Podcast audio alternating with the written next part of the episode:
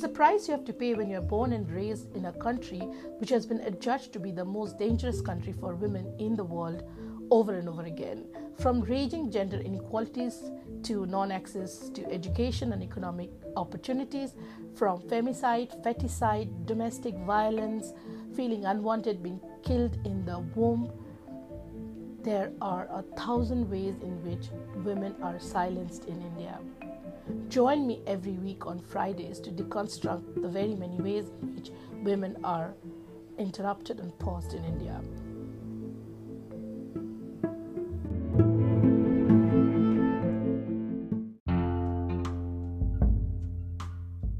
Hello and good evening.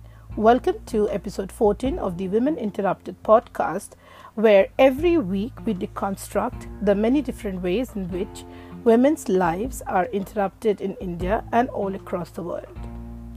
I'm your host, Nilanjana. This week's episode was supposed to be a discussion on safe cities and smart cities, basically looking at what smart cities mean from a gender lens? Do they mean cities will be safer for women, or what, what do they actually mean?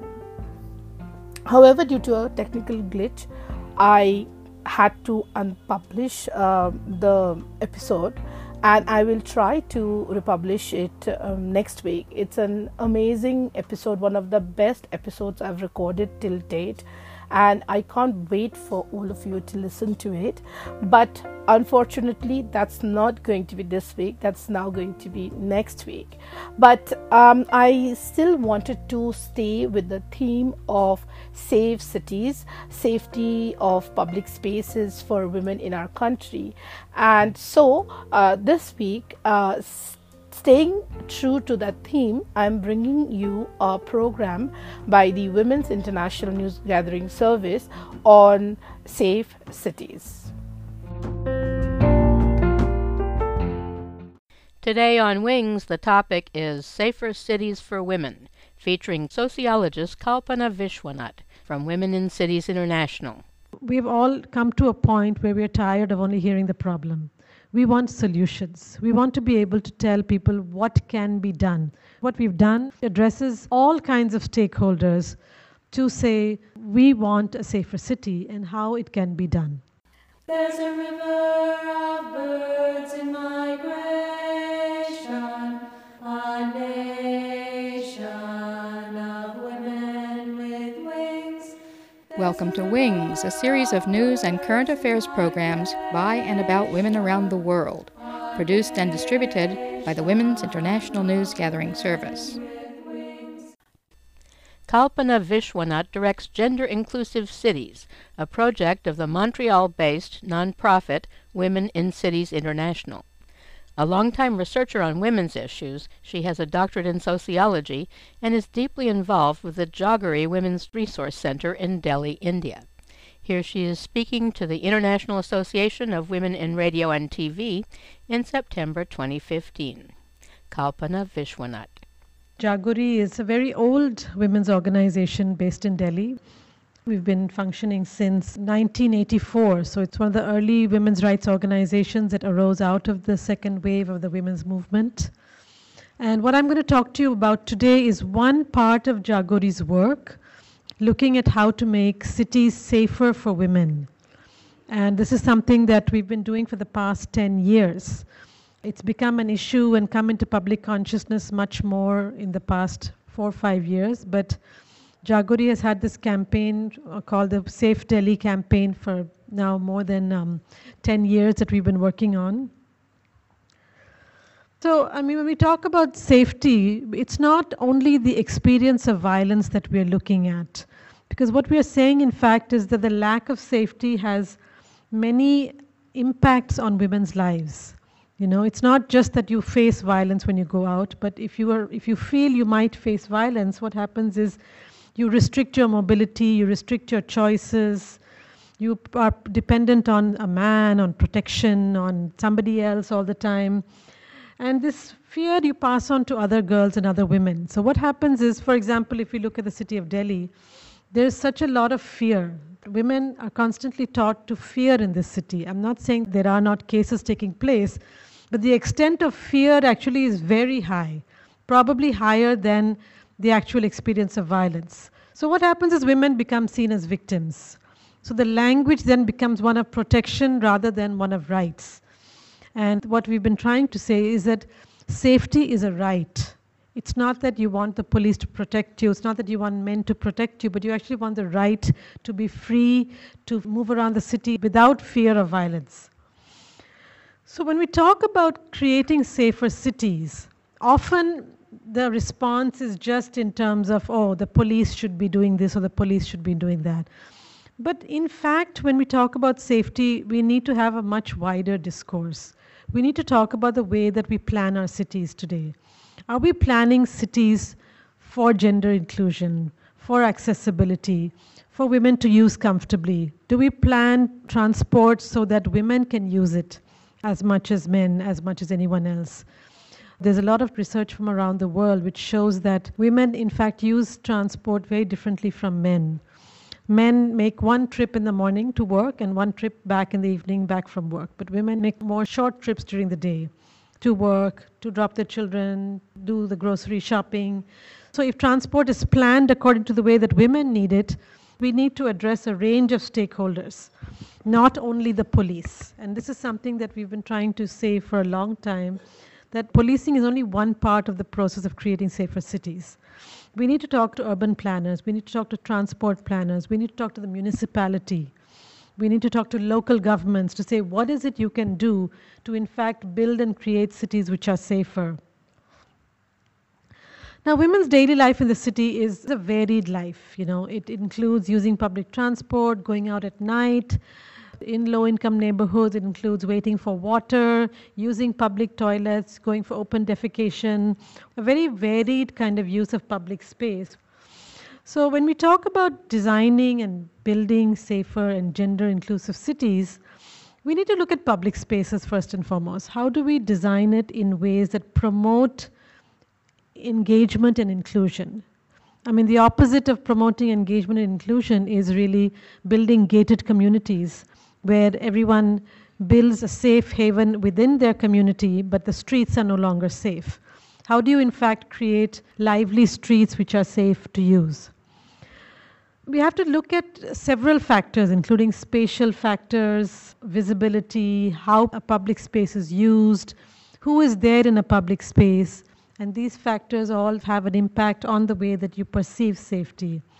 And as I mentioned, public transport is a key element because mobility is central to urban living. You have to be able to move around freely without fear of violence. And for example, a lot of work nowadays is being done on what is known as last mile connectivity. You may have a safe bus or a metro route, but how do you get to your home or to your workplace from the metro station? It's not enough to have safe public transport, which doesn't take you all the way home. So I just want to share with you, Jagori has been doing this work in Delhi for several years, as I mentioned. And in 2010, we did a survey of 5,000 people in the city. Almost 4,000 were women, and 1,000 men were also asked about uh, not just their experience, but what they witnessed in public spaces. So, for example, 95% of women reported having faced some form of sexual harassment in the past year. It is high, but if you look at global statistics, very, very high percent of women report having faced some form of sexual harassment in almost every city of the world New York, London, Tokyo, Singapore. This problem is now being spoken about. It was earlier just seen as something that you live with. So, for example, you have groups in, in the US called Stop Sexual Harassment uh, groups in the UK which are talking about visibilizing this form of violence that takes place every day on the streets. Even in Mumbai, in Kerala, in Guwahati, in other parts of the country, reports are coming out which show that over 90% of women in their everyday lives face some form of violence which they need to deal with and address.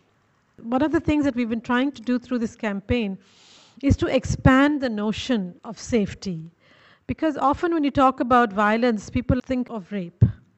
we may not face rape on an everyday basis in a city, but you certainly face catcalling, someone making comments at you, someone brushing against you in the public transport, uh, someone following you home from your bus stop, from the metro station. Stalking is something which is becoming increasingly spoken about now. A lot of young women face stalkers. And of course, now we have the entire area of cyber stalking also, which is not just physical stalking. So, what were some of the key findings that came out from all the research that we did? One was that women of all classes face violence when they step out into public spaces. The most common spaces were the street, public transport, and waiting for public transport and markets.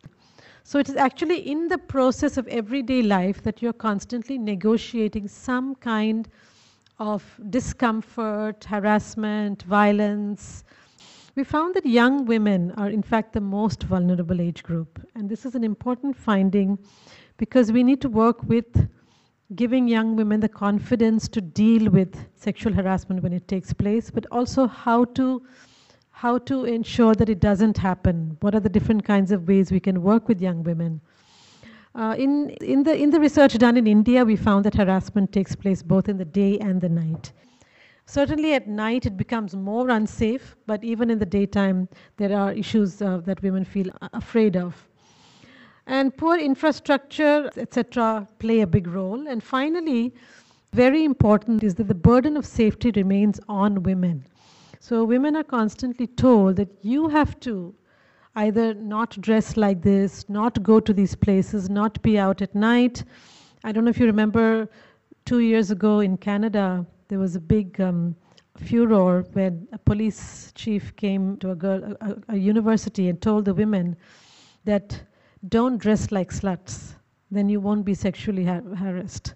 And that began something uh, globally, which is called the slut walk, which was really to say that how do you define women? If you say that women invite sexual violence upon themselves, you are shifting the burden of the problem from the society to women from men to women. So women need to police themselves.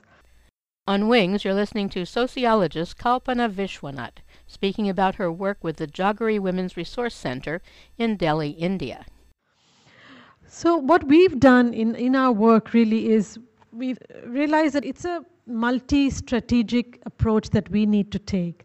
So, if you look at these four circles that we looked at, the first one right on top is generating knowledge and evidence is to really unwrap, unravel what exactly are the dimensions of this problem. How serious is it? Who faces it? Which parts of the city are unsafe?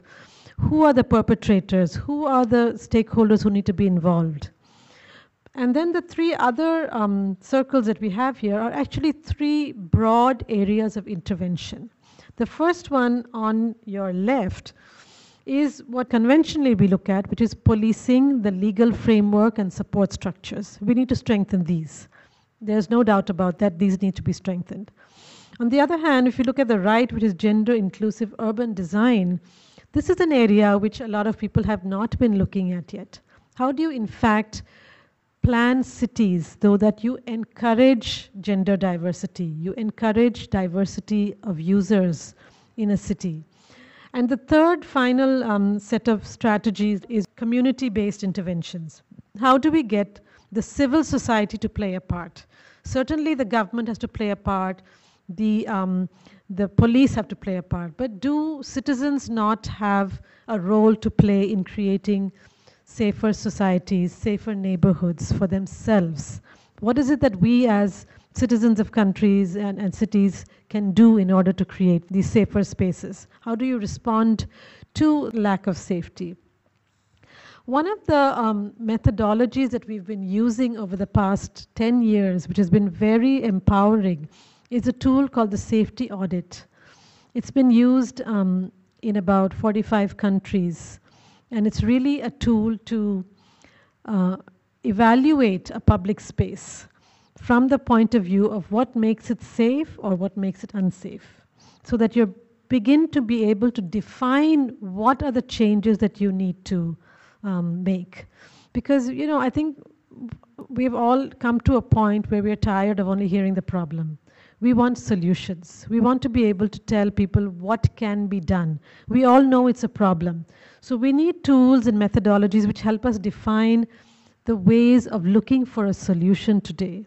And the safety audit is one of these. So, what we did in Jagori initially was we used to make maps like this of the city. What we did was we walked around places in the city. We had a checklist which looked at a range of things from lighting to the kinds of people, to the state of the pavement, to how open it was, to the visibility of the place, uh, were there women around the place? Were there shops, vendors, windows overlooking it? So, really begin to say where do you feel safe and where do you feel unsafe? Because there are many parts of the city that you do feel safe. If, it, if you do feel safe, then how do you replicate those elements of safer spaces to spaces that are in fact not safe? And I think that is the objective of a tool like the safety audit. Um, we've also done it really in looking at low income neighborhoods and um, slums. There are very specific issues of safety uh, and lack of safety that they face in things like water, public toilets, and other things like that. So we've specifically focused on that also. We've also developed a mobile app called Safetipin, which has taken the safety audit tool and made it into a, a globally available mobile app. So anybody anywhere in the world can in fact download Safetipin and do a safety audit of their neighborhood. They can also see all the existing safety audits that have already been done. And therefore, what we've been able to do through this is much larger number of data collection. This was launched in September 2013, so it's just about two years old. And we have around 14,000 safety audits around Delhi. And if any of you download Safetipin, you can actually see all the data that's available in the city. So if you're going into a neighborhood, you can actually see there are red, orange, and green pins. So red pins are really more unsafe areas, orange pins are areas which are safer, and green pins are in fact areas which can be considered safe to some extent. So this is a tool both for individual women who want to traverse a city they can open up the app and see which parts of the city are safer. They can also input information about it. But it's also used, we also share this information with urban planners, with city planners, with the police, for them to design interventions and programs which address some of these concerns that come up with different parts of the city. On Wings, you're listening to sociologist Kalpana Viswanath speaking about her work with the Jagori Women's Resource Center in Delhi, India. Now, after doing continuous data collection, and we continue to do data collection because the city is constantly changing. It's not that you can do a data collection in 2010 and then expect that the same data can be used continuously. So, we've actually defined seven broad areas that we work with things like planning, maintenance, public transport, policing, services for women, education, and working with civil society. We've worked with the government urban planners to come up with some women's safety guidelines on when you plan cities, when you plan infrastructure, when you build a road, when you build a flyover, when you build an underpass, when you build a subway, are there certain factors that need to be looked into in terms of safety of women? And this has been done with women urban planners, uh, not just women, but urban planners who are willing to look at a gender perspective in the way public spaces are designed. So, this is one project that we did. Basically, it's one street. And what we did was we did a survey and we did safety audits in the area. And all the red kind of pullouts that you see are different issues that we noticed in the area, like lack of street light, or the road has been broken up, or there are a group of men standing around, there's drug usage, there's lack of policing. It could be a range of issues that women define as creating unsafety for themselves when they use public spaces. Um, we also do a lot of work on public facilities. Um, this is specifically a problem which we find in cities in India is the lack of public toilets, the lack of safe public toilets, both in low-income neighborhoods and around the city. We've also been looking at the design of public toilets. How do you design public toilets so that they are, in fact, usable, safe, and friendly? And also, for example, if you look at the picture on the right, that is a design, one design that's been used in Delhi of a public men's urinal. And what we've been saying is that this public toilet, men's public toilet, in fact, is a safety problem for women because the way that it is designed, it's very uncomfortable to be able to walk past that. So, how do you design even men's toilets so that women don't feel uncomfortable walking by this, these kind of spaces? Uh, we've done a lot of work with public transport. Things like regular sen- gender sensitization with bus drivers and conductors. Today, there are other organizations working with taxi drivers, auto drivers, certifying them on issues of gender safety. Taxis now have a sticker at the back so that you know these taxis have gone through a one hour or two hour gender sensitization program. Really looking at that. Second is how do you plan transport so that it is gender friendly? It's friendly for women with prams, with children, with elderly people. After all, women still, unfortunately, have the burden of most of the care work in most societies. And of course, there are initiatives that the government is now taking, which is including putting CCTV cameras inside buses as a way of preventing sexual harassment from taking place. So there are many interventions that can be done with bus drivers, taxi drivers, etc. Uh, the other area of intervention that we have been trying to work with is really the helplines, women access. Often, a helpline is one of your first points of contact with the police or with any service. How do you ensure that those services are able to give the correct kind of information that women need? Because often women are hesitant to go to the police, but the phone women are willing to use. The Delhi police have now introduced even SMS helplines. So, if you, for example, if you receive obscene emails or SMSs from people, you don't even need to speak to the police. You can just forward that SMS to the police helpline and they will follow up on that. So it's also recognizing that women may not necessarily always want to go to the police, but they want some kind of response to the, the violation that they're feeling. Uh, then, of course, having more police women, it's not as if that is the answer to the question, but certainly having a police force which is more diverse encourages a sense of inclusion. Um, we've been doing projects with safety audits, working with the Dwarka police to look at all the areas which are red, try to identify why they are red and how they can, in fact, be changed to green. So, is it an issue of policing? Is it an issue of urban design? Is it an issue of lighting? What is the reason that certain spots of the city seem unsafe? And how do you find a solution? The first quick response was that they changed their patrolling routes. So they said, okay, if these are red areas, we'll ensure that our patrol at least reaches these areas once in the evening. But we're also working with the urban body that looks after Dwarka in terms of urban planning, creating lively streets, creating streets which are usable.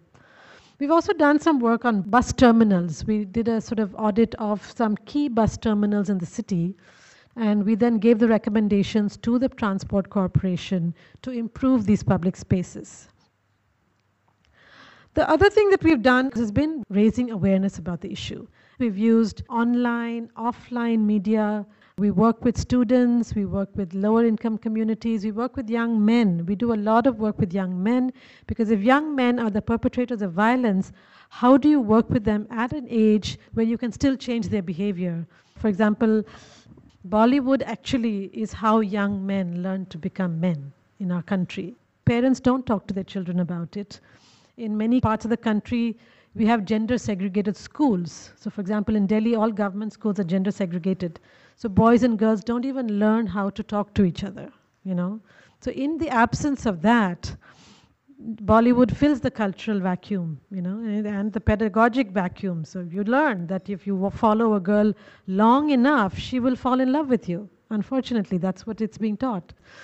I, I can't say that we've made interventions in Bollywood, yeah, but I think we need to. We write about it, we critique it, we talk to actors and producers, but what we do try and do is we try and deconstruct it. When we work with young men, we show them Bollywood movies and talk about it they didn't realize, in some cases, that their own behavior had such an impact on young girls' lives. For example, they used to hang around near the bus stop and pass comments on girls. And when the girls told them that because of your doing this, my parents don't let me go to university, that actually made them sit up and think. It was such a powerful thing for them to understand that it did make them change their behavior. Having said that, will they treat their wives equally? I don't know. Will they treat their daughters the same as their sons? I don't know. It's a long process. It will take a long time for these things to happen. But what we try and do is we try and create groups so that there is a group that meets regularly and talks about issues. So, this picture on the right is actually one of the young men who's part of our youth group, and he is now a champion on gender rights. He is able to go to other communities, go to universities, speak on it. And actually, it's very powerful when a man speaks to another man on gender rights. Uh, we use a lot of uh, community radio, and actually, we've trained a lot of our young women and men in the communities to actually work using community radio as a way of reaching out to people because the radio is a very, very powerful medium of communication. I can just give you one example that in a particular area, the public toilets were not being maintained. So we sent out women every evening at four o'clock to see which was the time that it was supposed to be cleaned, whether the cleaners came. And after a month, we had enough data to show that it was not being done. We then went with the community radio to the particular municipal councillor who was responsible for this, young boys and girls from the community, took an interview with him saying, This is our, uh, what our data is showing. Now, this is very powerful because both you have evidence and you have the media. So, once you use these kind of tools, you in fact are strengthening the community to demand rights for themselves. And this was a group of young women who walked around the community at nights doing safety audits and they said that they had actually never walked on their own streets in their own community after dark. This was the first time that they were able to see the city at night. Once you say, I can tell you why my streets are unsafe, instead of a top down model where city planners decide how to design cities, you're actually saying, how do people, what kind of cities do people want?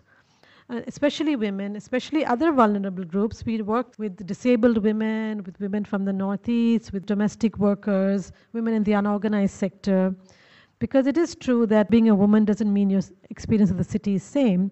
If you have a private car or if you use public transport, your experience of the city is very different. And we do a lot of public campaigning. We go to markets, we talk to shopkeepers, we talk to people in the market. And so we use a lot of sort of on ground media to talk to people. So, for example, we have stickers which say that I support a safe city, a gender violence free city, and we ask shopkeepers whether they'd be willing to put up that sticker in their store to get more people to actually engage with the problem. So, um, what we've done over the past 10 years is to create a very comprehensive campaign which addresses all kinds of stakeholders to say that we want a safer city and how it can be done. Thank you. That was Kalpana Viswanath, Project Director of Gender Inclusive Cities and Board Secretary and former Director of Jagori Women's Resource Center in Delhi, India.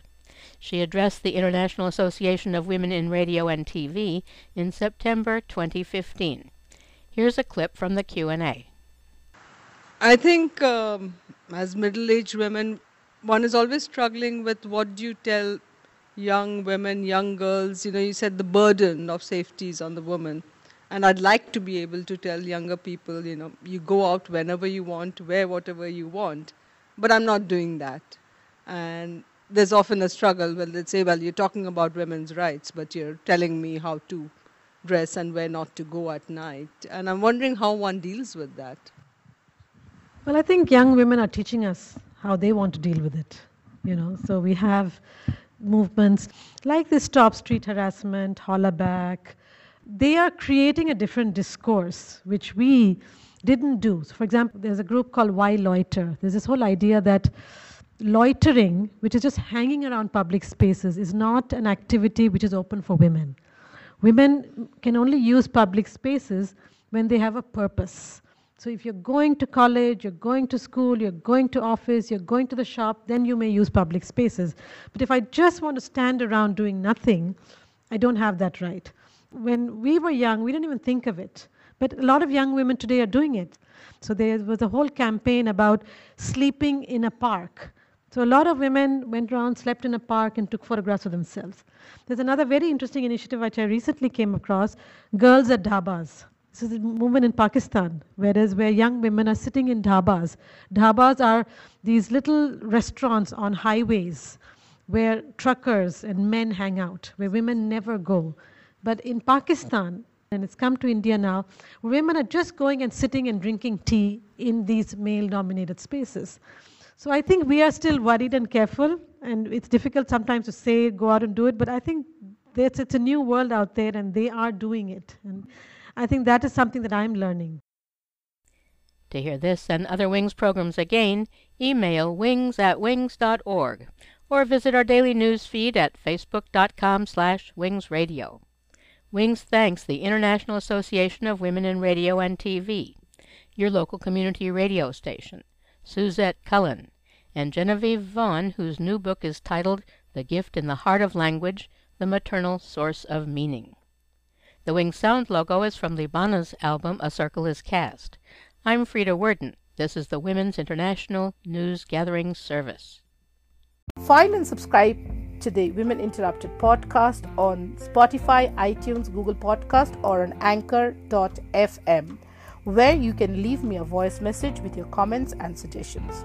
Do tune in next week. Till then, goodbye.